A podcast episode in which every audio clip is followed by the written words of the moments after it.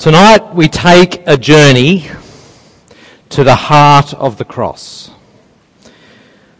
We want to know why did Jesus die? And it's a journey that starts on a hillside outside Jerusalem one Friday 2,000 years ago, but it's a journey which ultimately must take us to the very heart of God Himself. So we're going to cover a lot of ground tonight on this journey.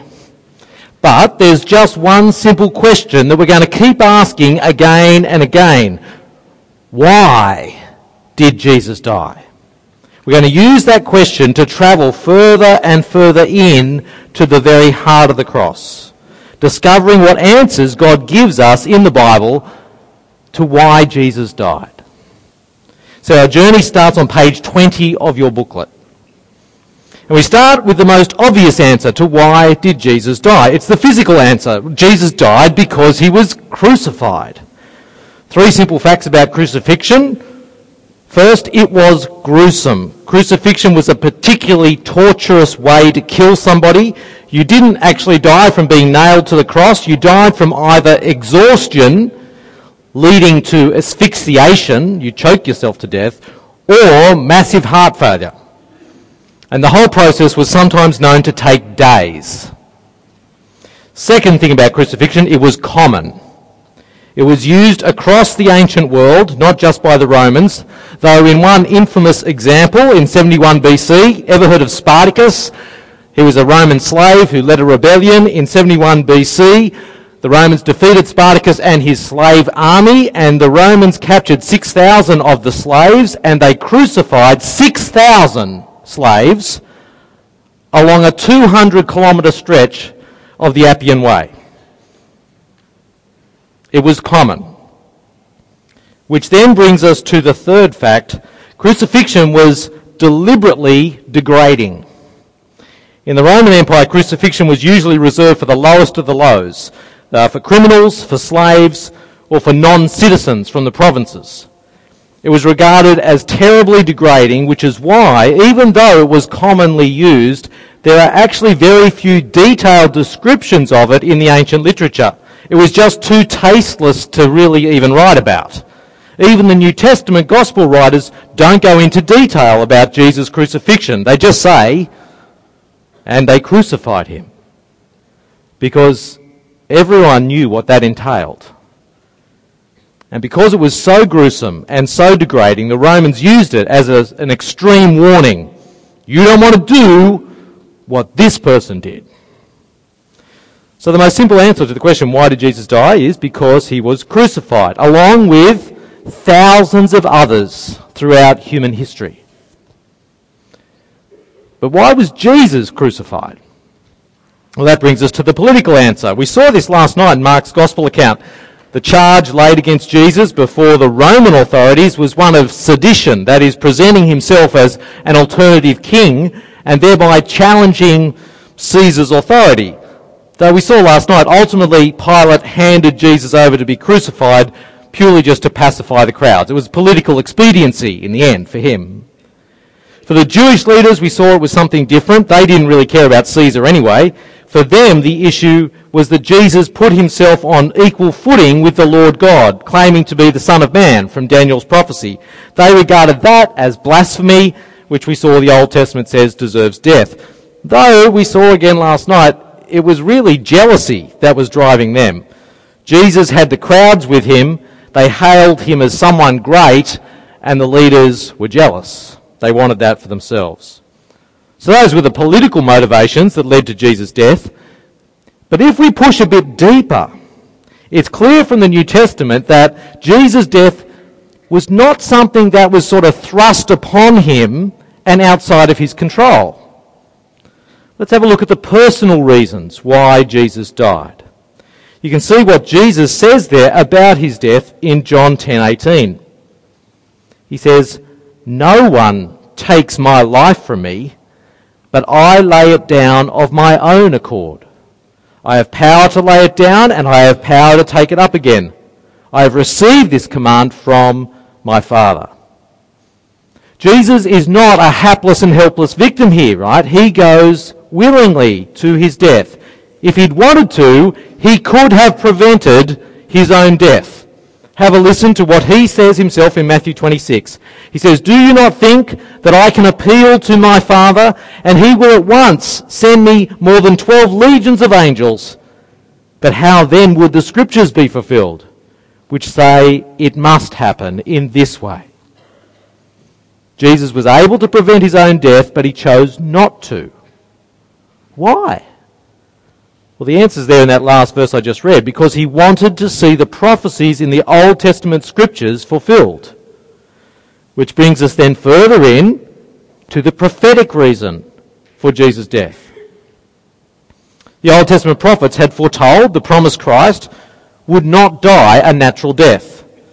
He would be executed, he would be killed. And so because he knew himself to be this Christ, Jesus knew that that was how things are going to go. You can see what he told his disciples there in Luke 18.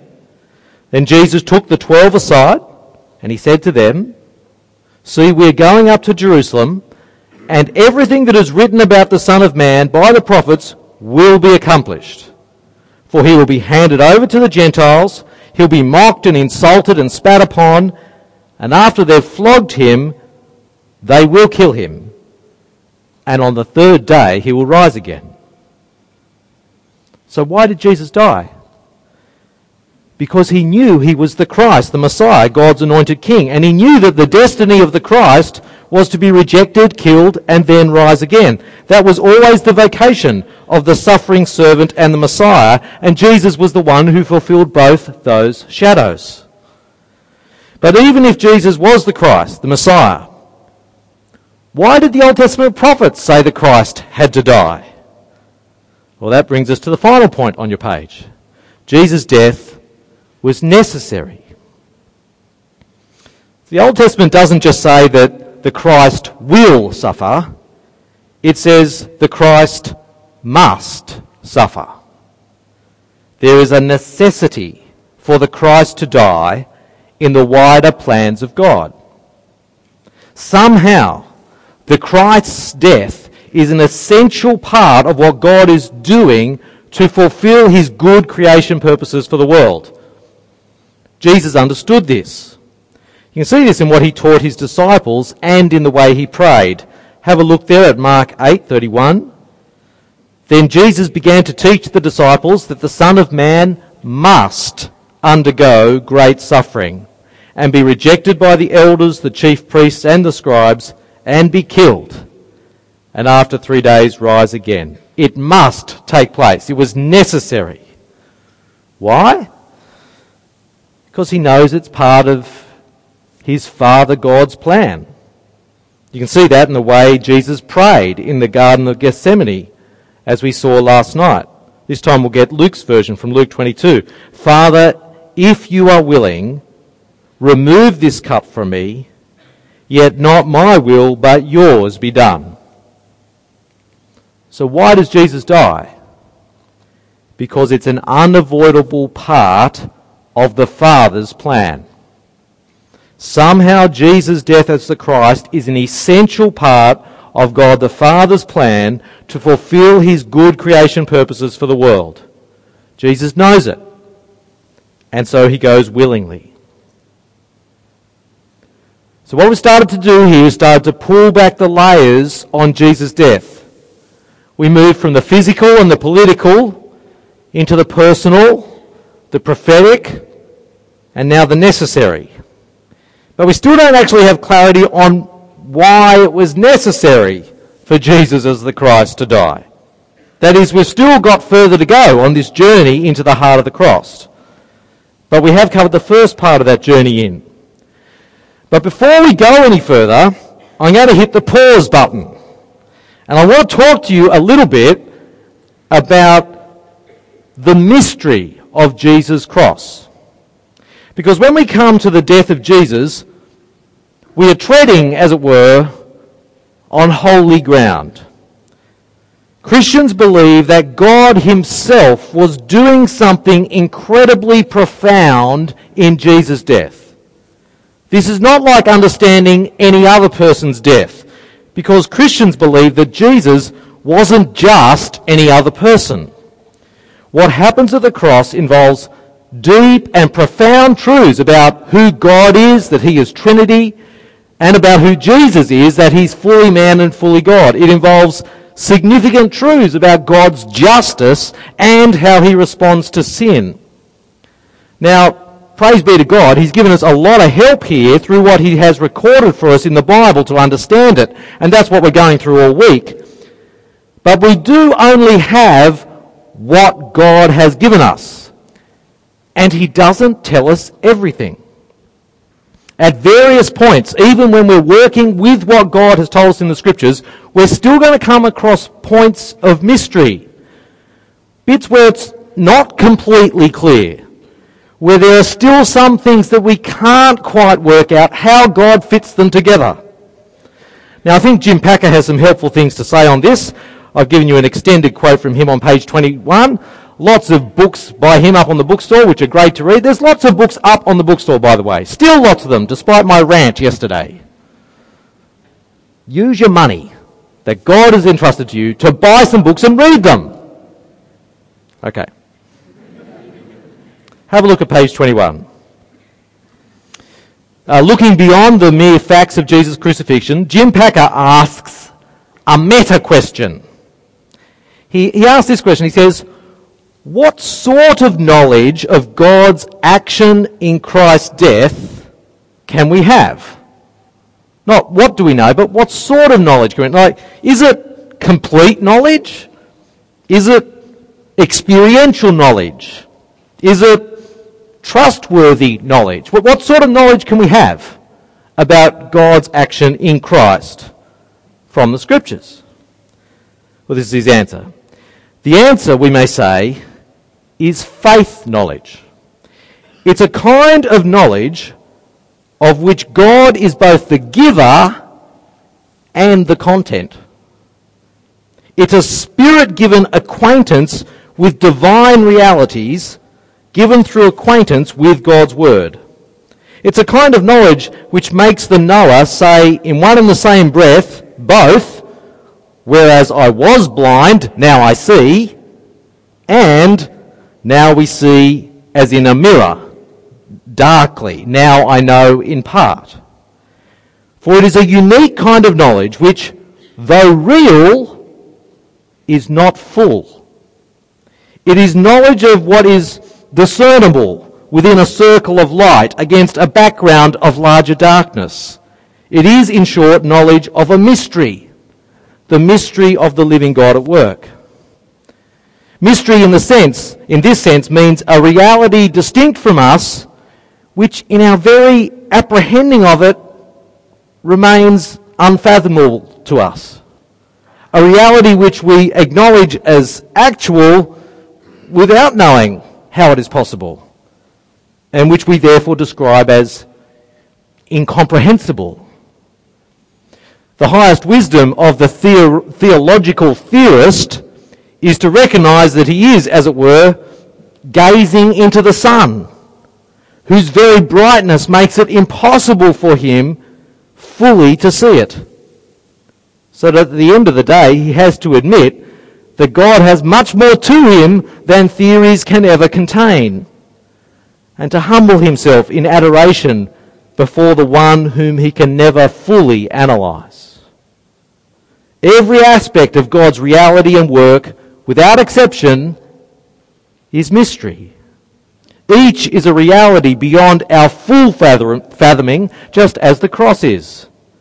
And theories about any of these things which use human analogies to dispel the dimension of mystery would deserve our distrust, just as rationalistic theories about the cross do.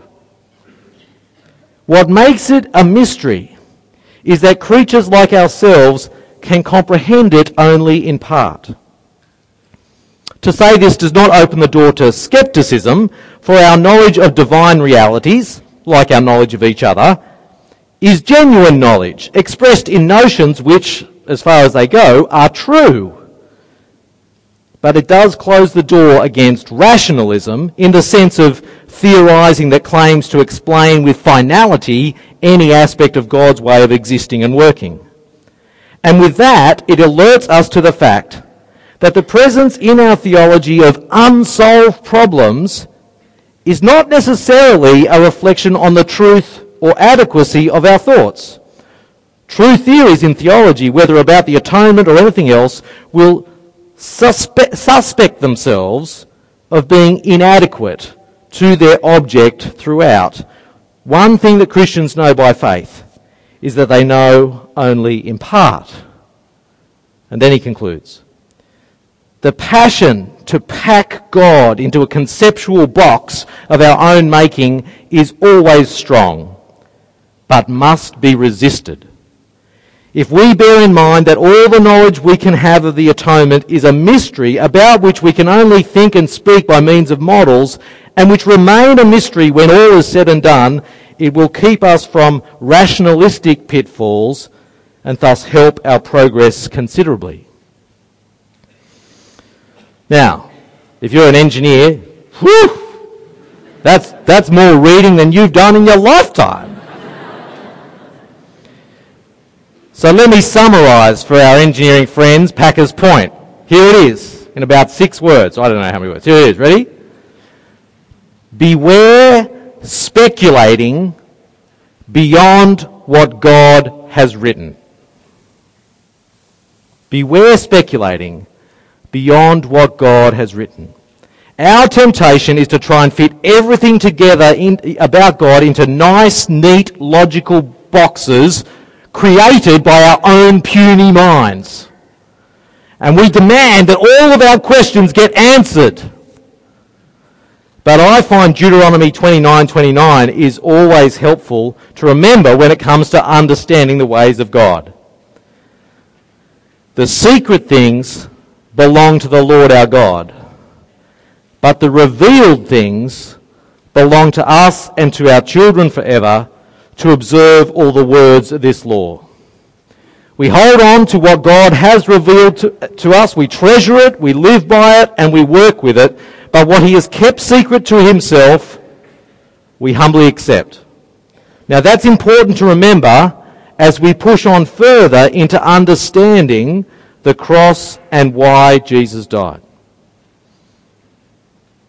So, why did Jesus die? Three stages of our answer as we push in further to the heart of the cross. Uh, first, part A Jesus died as the man for us. Uh, in light of the Old Testament background we explored yesterday morning, what does Jesus' death secure? Well, you remember in Genesis 3, the big issue was sin and its consequences. And the consequence that was given real prominence in the Genesis 2 and 3 account was death.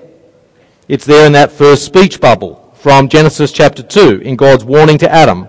Of the tree of the knowledge of good and evil, of good and evil, you shall not eat, for in the day that you eat of it, you shall die. What sin deserves is death. Or as Romans 6 puts it, the second speech bubble there, the wages of sin is death. Or again from Romans, this time's Romans 5. Sin came into the world through one man, and death came through sin. And so death spread to all because all have sinned. Death is the just punishment for sin under God. Now that's what almost all of the Old Testament sacrifices were about. If you've been able to visit the Israelites' tabernacle or visit the temple in Jerusalem, you could not have escaped the, the bloody animal sacrifices. There was lots and lots of blood. Why? Why did, why did it have to be so bloody? Well, the answer was because sin deserves death. And in the Old Testament sacrificial system, the animal paid with its life in place of yours. So Leviticus 17 is an important chapter for understanding this connection between sin and death or sin and blood. And Leviticus 17 verse 11, God says, For the life of the flesh is in the blood And I have given it to you for making atonement for your lives on the altar. For as life, it is the blood that makes atonement. The blood symbolizes death, a death that is the just penalty for sin. A life has been given.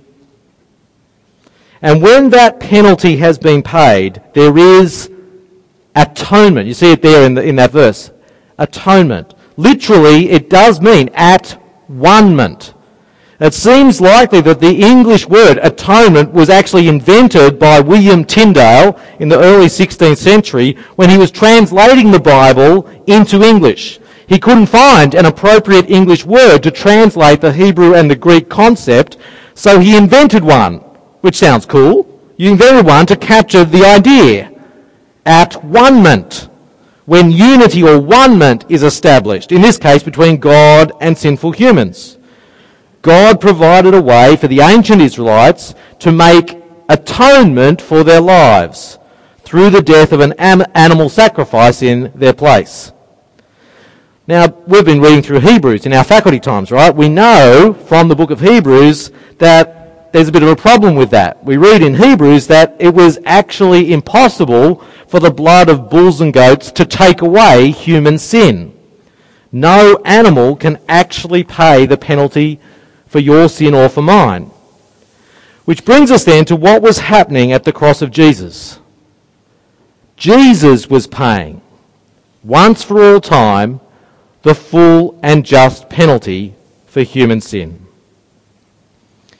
Have a look at how the Apostle Paul describes Jesus' death in Romans 3. God put forward Christ Jesus as a sacrifice of atonement. Uh, you, the ESV has propitiation, which we're going to come back to in a minute for that word. As a sacrifice of atonement by his blood, effective through faith. He did this to show his righteousness, because in his divine forbearance, he had passed over the sins previously committed. It was to prove at the present time that he himself is righteous and that he justifies the one who has faith in Jesus. Now, this is one of the key New Testament passages for understanding the significance of Jesus' death. Jesus' death is a propitiation.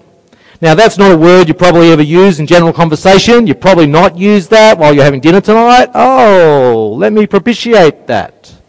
No.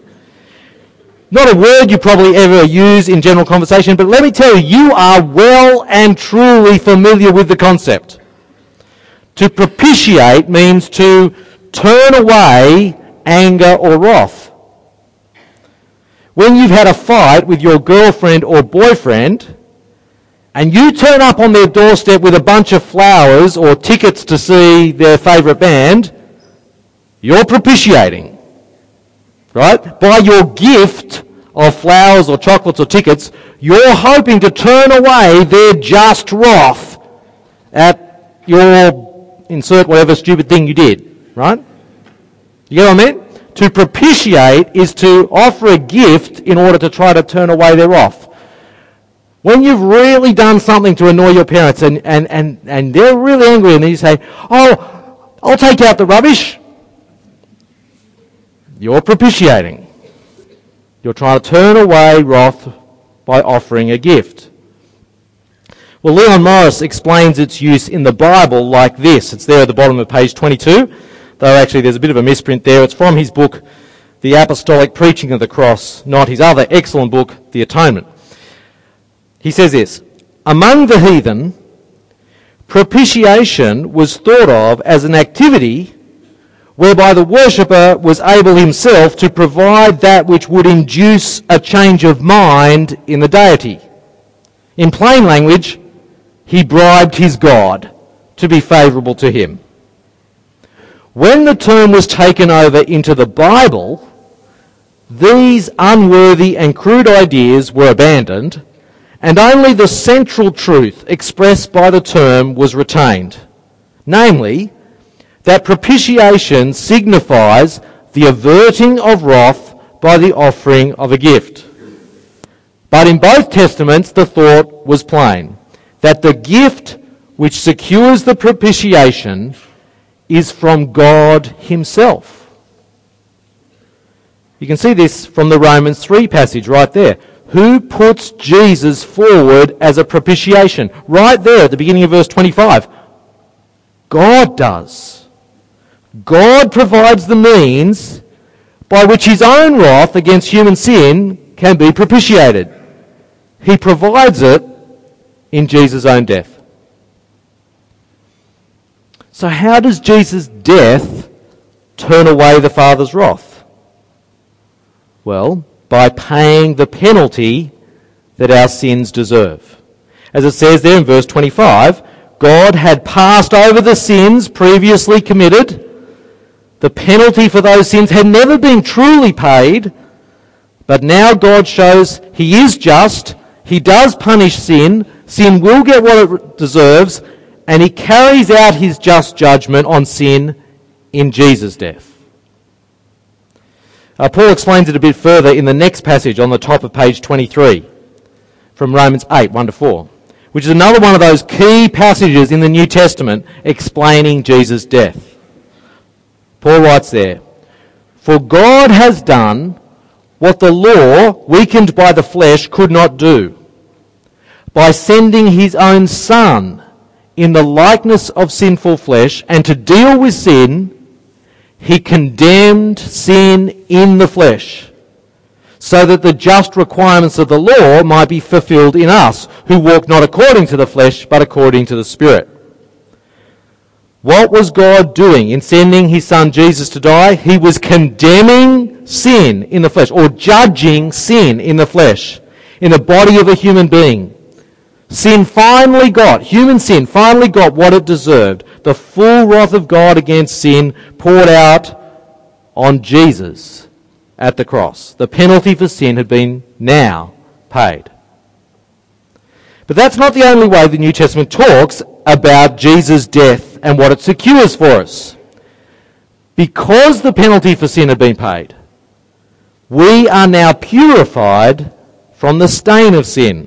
Point B there on your outline. Therefore, we're purified. At the very end of the Bible, the book of Revelation, the Apostle John is given a vision of the heavenly assemble, assembly of God's people, and this is what he sees. After this, he says, I looked, and there was a great multitude that no one could count from every nation, from all tribes and peoples and languages, standing before the throne and before the Lamb. Right? That's Jesus, the Lamb that looks like he's been slain. They were robed in white, with palm branches in their hands. They cried out in a loud voice, saying, Salvation belongs to our God, who is seated on the throne, and to the Lamb.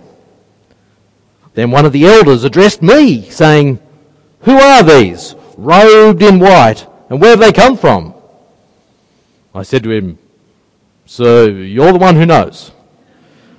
Then he said to me, These are they who have come out of the great ordeal. They have washed their robes and made them white in the blood of the Lamb. It's Jesus' blood that cleanses God's people from their sin.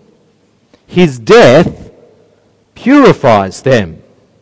See the same idea there in 1 John chapter 1 verse 7 and the other verses I've listed there on your page. Now a bit the backstory there is again back in the Old Testament sacrificial system.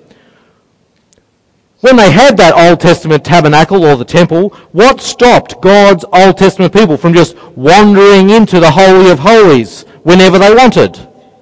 Why couldn't they do that? Well, they were unclean because of their sin. Do you know Isaiah 6 when the prophet Isaiah sees the holy Lord God in a vision? He sees God in a vision and we think, oh, that'd be cool. Awesome. See God in a vision. He says though, woe is me! For I am ruined. For I am a man of unclean lips and I live a, among a people of unclean lips and my eyes have seen the King, the Lord Almighty. He knows that when we come into the presence of the Holy God, stained by our sin, it will not end well. For God's holiness consumes the unholy. But what Jesus' death does is cleanse us from our sin. Our robes, if you like, stained as they are by sin after sin after sin after sin after, after sins too many to count, right? That they are wonderfully washed white in the blood of Jesus the Lamb who died for us. Now, how does that work? How, how does Jesus' death cleanse me from sin? That's not a, something we're used to thinking about. Well, I think Henri Blocher has some help for us here on your page. He tells us that the very thing that stains us before God is our guilt from our sin. That's why in the Old Testament and the New, blood purifies, blood makes clean, because blood signifies that a death has occurred.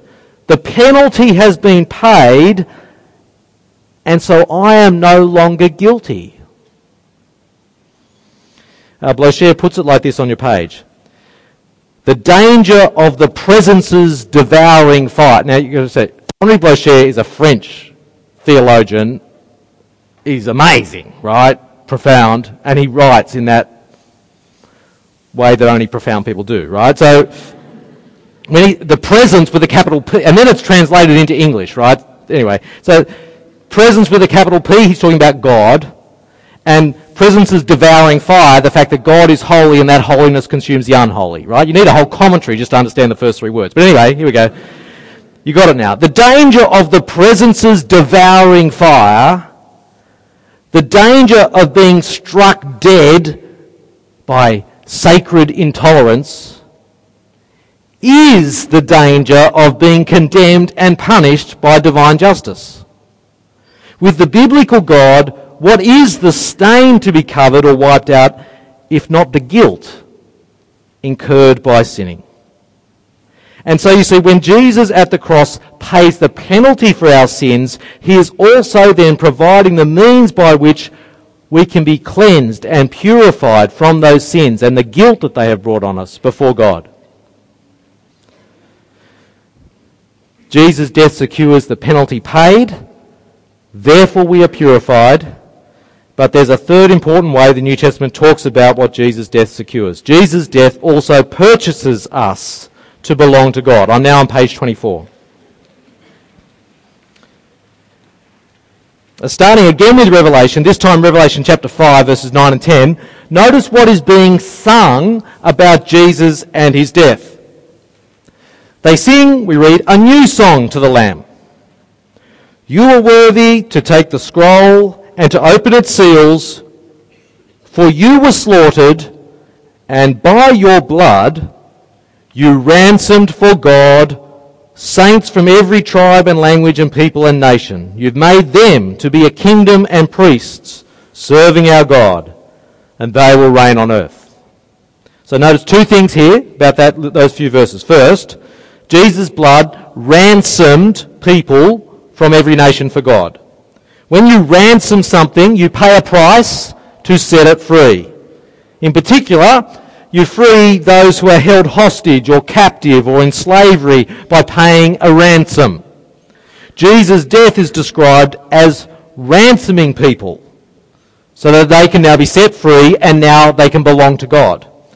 Describing Jesus' death as a ransom actually goes back to Jesus himself in Mark 10:45 where Jesus famously said about himself, for the Son of Man came not to be served, but to serve, and to give his life as a ransom for many. The other bit of background lurking in this song from Revelation 5 is the great exodus in the days of Moses when God rescued the Israelites out of their slavery in Egypt, which we talked about last night. We saw last night God did that through the sacrificial death of a Passover lamb for each Israelite household. And when he brought them out of Egypt to Mount Sinai, he made a covenant with them and he promised that they would be a kingdom of priests serving him as their God. That's the language that's picked up here in verse 10 in Revelation 5. But now the greater exodus, the greater rescue and the greater ransom has been achieved through Jesus. So that now we can belong to God and be his people. Now, mind you, it's a fair question to ask. What exactly have we been ransomed from through Jesus' blood? It's not like we were slaves in Egypt. Well, when you go through all of the New Testament, there are several ways our redemption is talked about. I've listed them there on your outline. You can see the references there. I've grouped them when they're sort of similar. I've sort of put them together on your outline. And despite the variety, though, I think there is a common idea. The thing from which we need to be freed is the power and consequences of sin in our life. That's what holds us all trapped and again, it goes all the way back to Genesis 3. The power and consequences of sin in our life. That's what holds us trapped. But the power and judgment against sin is precisely what Jesus freed us from when he died on the cross. When he bore that penalty for us. So you can see on your page, Alan Spence puts it like this. He says, through an act of redemption or payment of a ransom, those who have been found guilty are released from the impending judgment against them. That's why Jesus' death ransoms us, purchases us, redeems us for God, because it pays the penalty that was standing against us. So Jesus' death, it pays the penalty for our sins, and therefore it purifies us and it purchases us for God. But how can, how can Jesus' death, just one person, 2,000 years ago, one guy, how can his death do those things for all of us? How does that work? So, towards the bottom of page 24. One for many. It's a consistent testimony of the New Testament that Jesus died for many his death in place of the many. I think my favourite verse in the preparation of this year's Ancon uh, has been Hebrews chapter 2, verse 9, which is there on your page, but also because they asked me what verse to put on the back of the booklet, it's also there on the back of your booklet. The writer to the Hebrews says, We do see Jesus, who for a little while was made lower than the angels, now crowned with glory and honour because of the suffering of death, so that by the grace of God he might taste death for everyone. I think that's a really useful summary of everything we've just been talking about. By the grace of God, Jesus tasted death for everyone else. The cup you don't want to drink. He drank. He bore the penalty. He provided the purification. He paid the ransom through his own death for everyone else so that we don't have to suffer the consequences of our sin. And you can see this idea of Jesus, the one, dying for the many, echoed again and again in all the verses I've listed there. But how does that work? Jesus dying for all of us. Is that really fair? Can that really be just? Well, that's a really important question, and there's two parts to the Bible's answer. First, Jesus is not just any old human being. He's the one God has chosen to be our representative. In Romans 5, Paul draws a parallel between Adam and Jesus, and then their relationship to the rest of the human race. In fact, it's not quite a parallel because he says, well, you'd think he's going to say, Jesus, he's a bit like Adam. But actually, that's not what he says. He does it the other way around. He says, Adam, he's a little bit like Jesus. Both Adam and Jesus have a special relationship to the rest of humanity. They are, if you like, the two representative heads of the human race. Through Adam, comes sin and judgment and death. Through Jesus comes the free gift of God's grace, justification and life. Let's have a look at Romans 5 with me there on the page.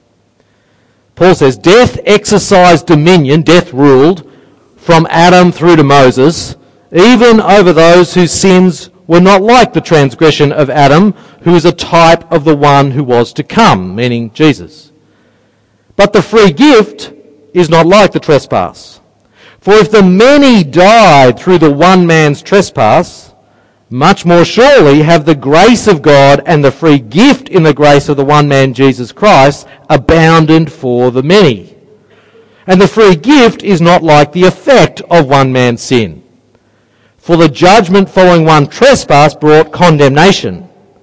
But the free gift following many trespasses brings justification. If because of one man's trespass, death exercised dominion through that one, much more surely will those who receive the abundance of grace and the free gift of righteousness exercise dominion in life through the one man, Jesus Christ.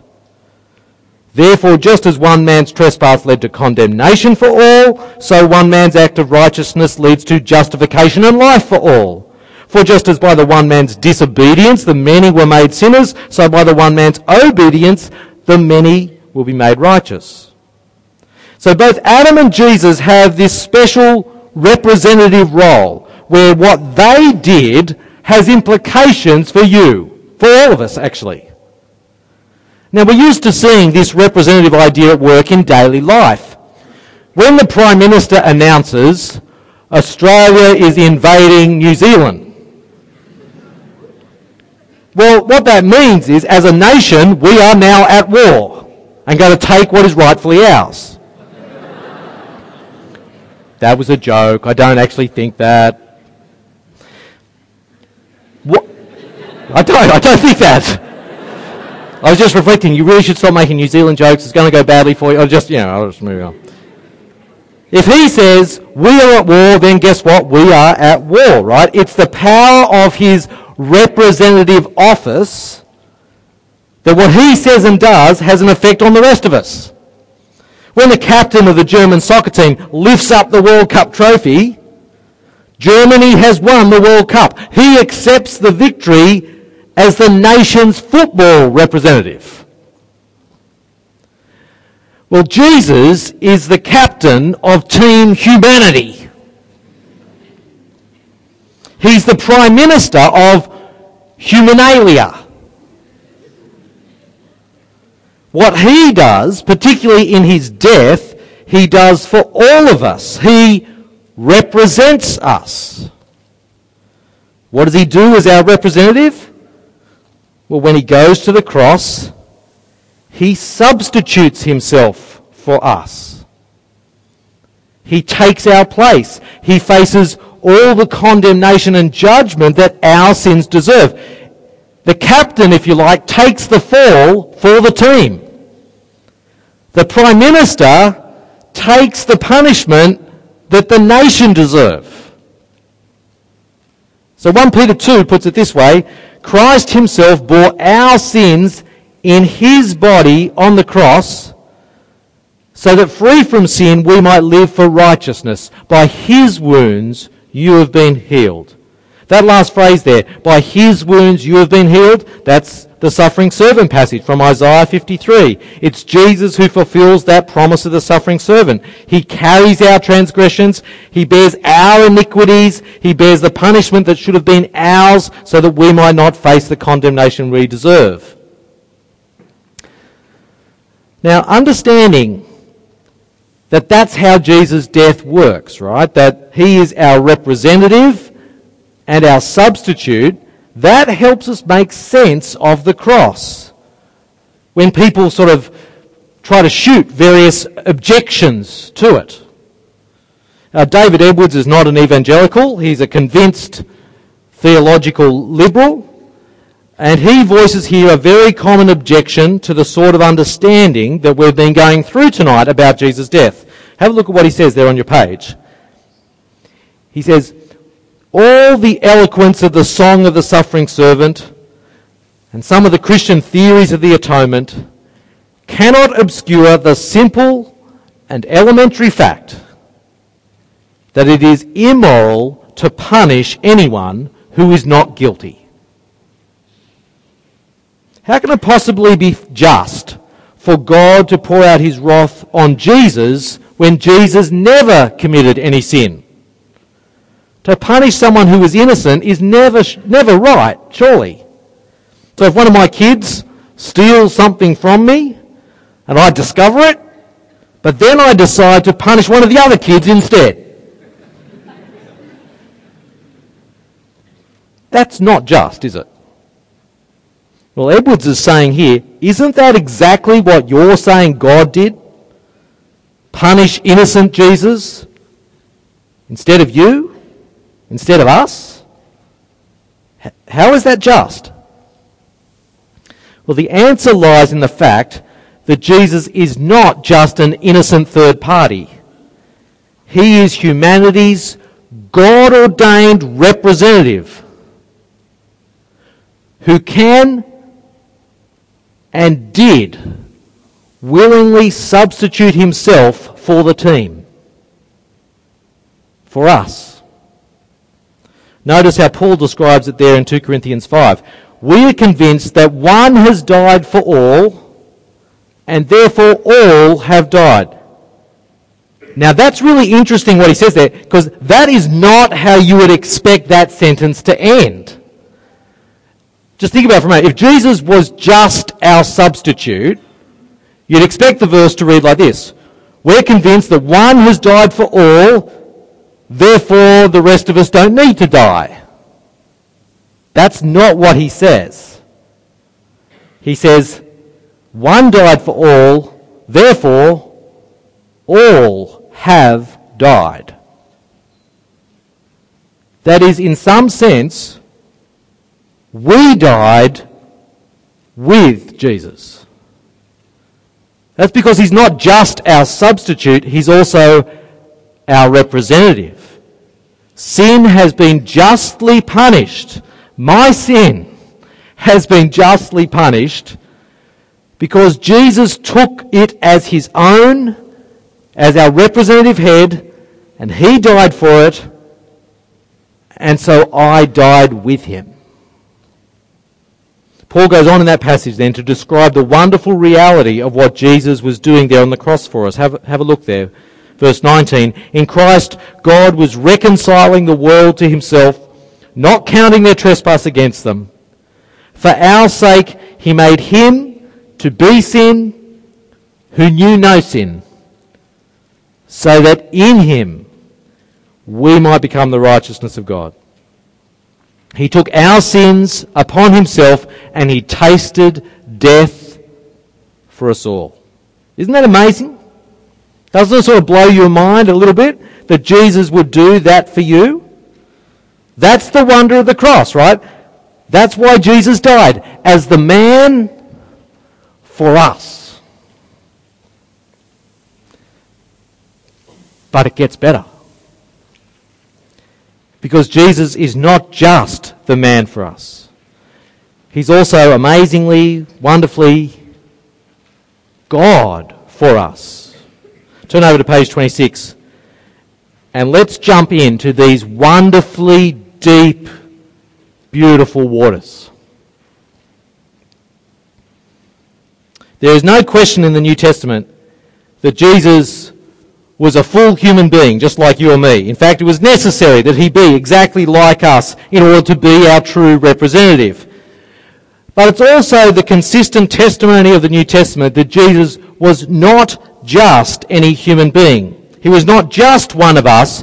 He was God, the eternal Son, come down and become a human being. So Jesus is fully God and fully human. You can see it there in the box on the page. A few starting points if you want to explore further that New Testament teaching about the divinity, the full godness of the man, Jesus of Nazareth.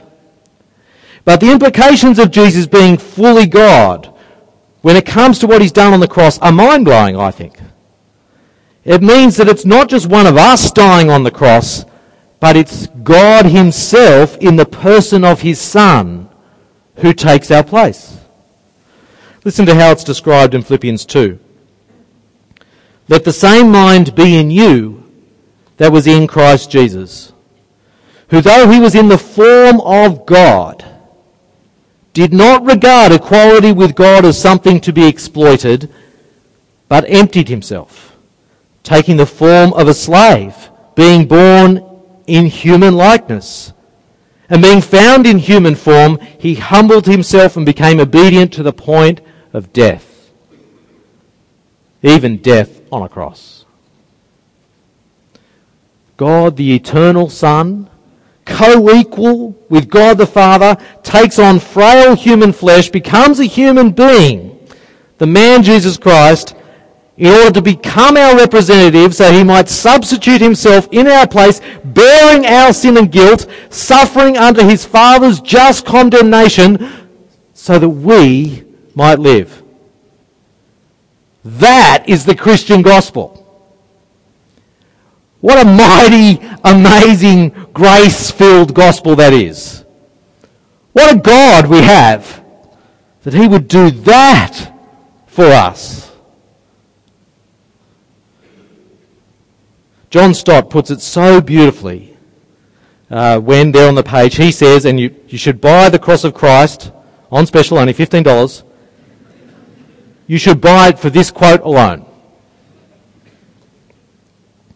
John Stott puts it so beautifully. Let's read what he says. This is great. Just it's beautifully put. The concept of substitution may be said then to lie at the heart of both sin and salvation.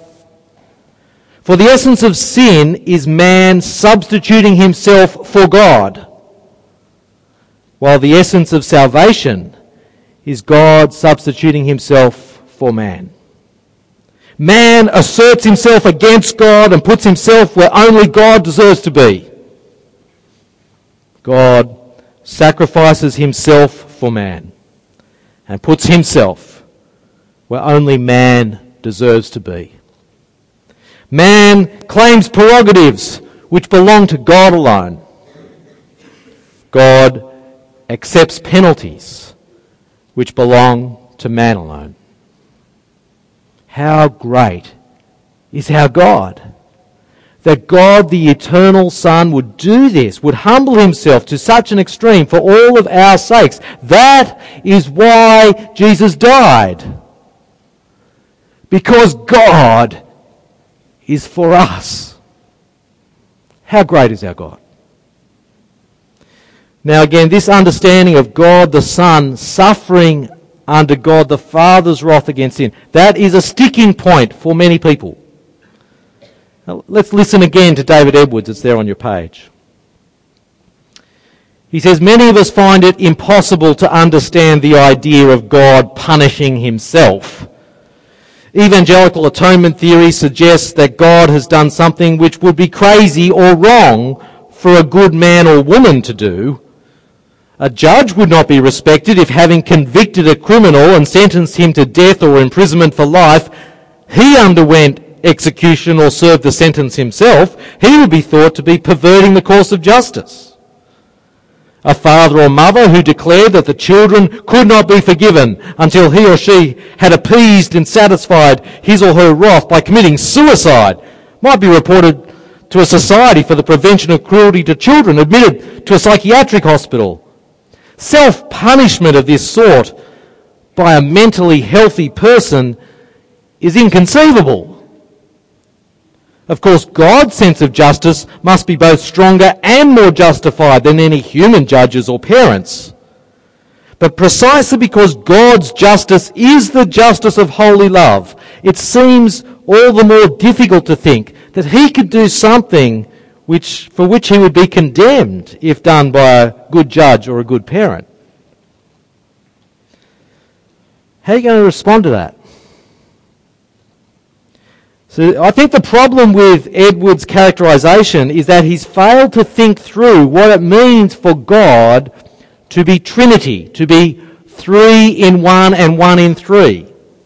The answer to his objection lies in understanding the cross as Trinitarian atonement.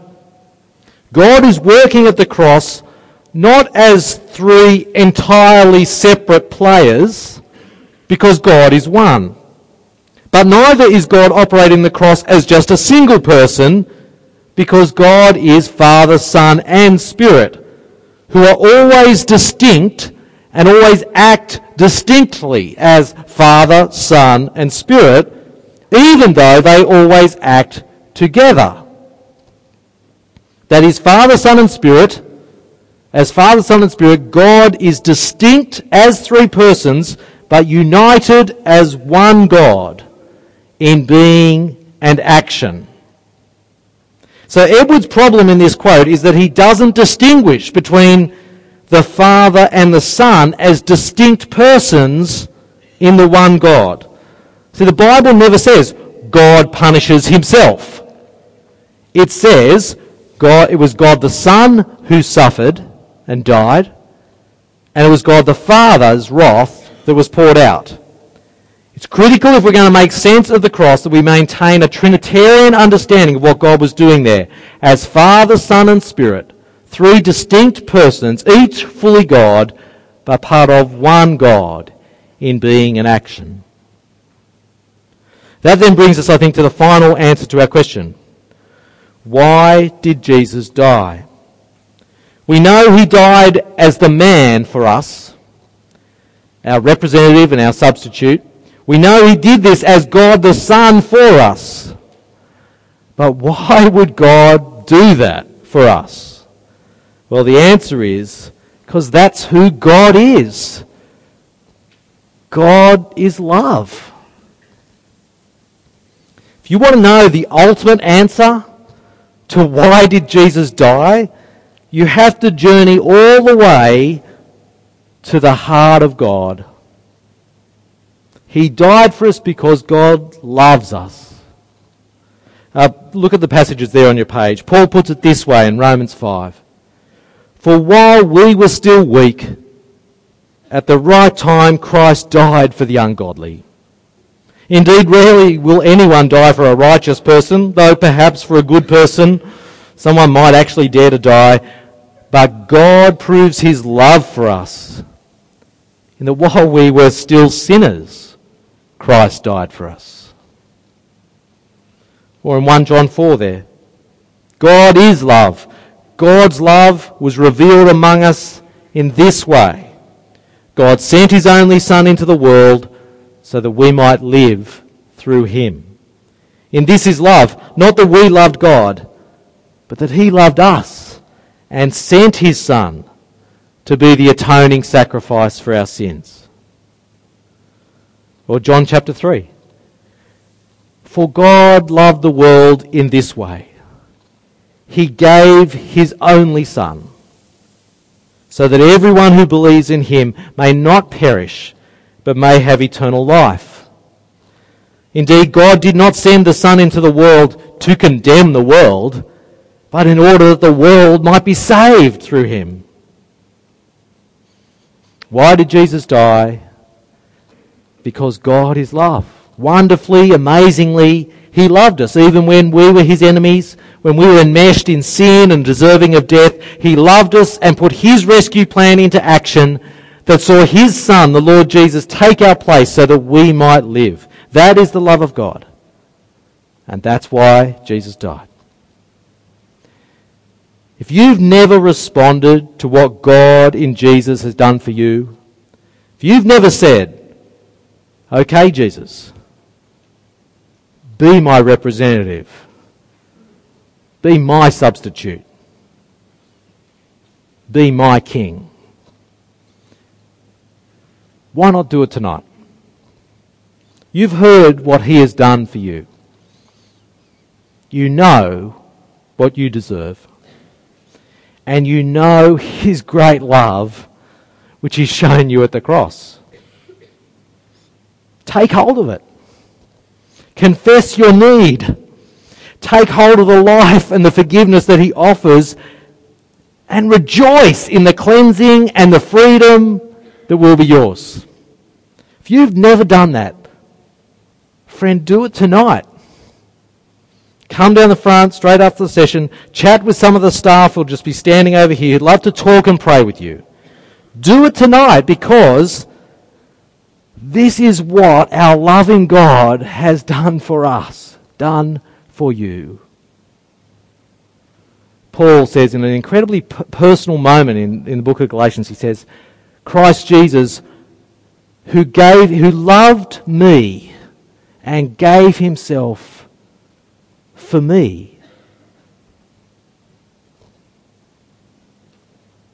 He gave himself that you might live.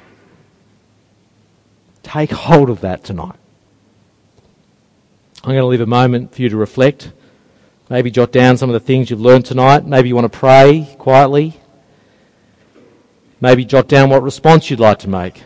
And then I'm going to close with prayer. Father of heaven, whose love profound a ransom for our souls has found, before your throne we sinners bend. To us your pardoning love extend. Almighty Son, incarnate Word, our prophet, priest, Redeemer, Lord, before your throne we sinners bend. To us your saving grace extend. Eternal Spirit, by whose breath the soul is raised from sin and death before your throne we sinners bend. To us your quickening power extend. Almighty Father, Spirit, Son, mysterious Godhead, three in one, before your throne we sinners bend. Grace, pardon, life to us extend. Amen.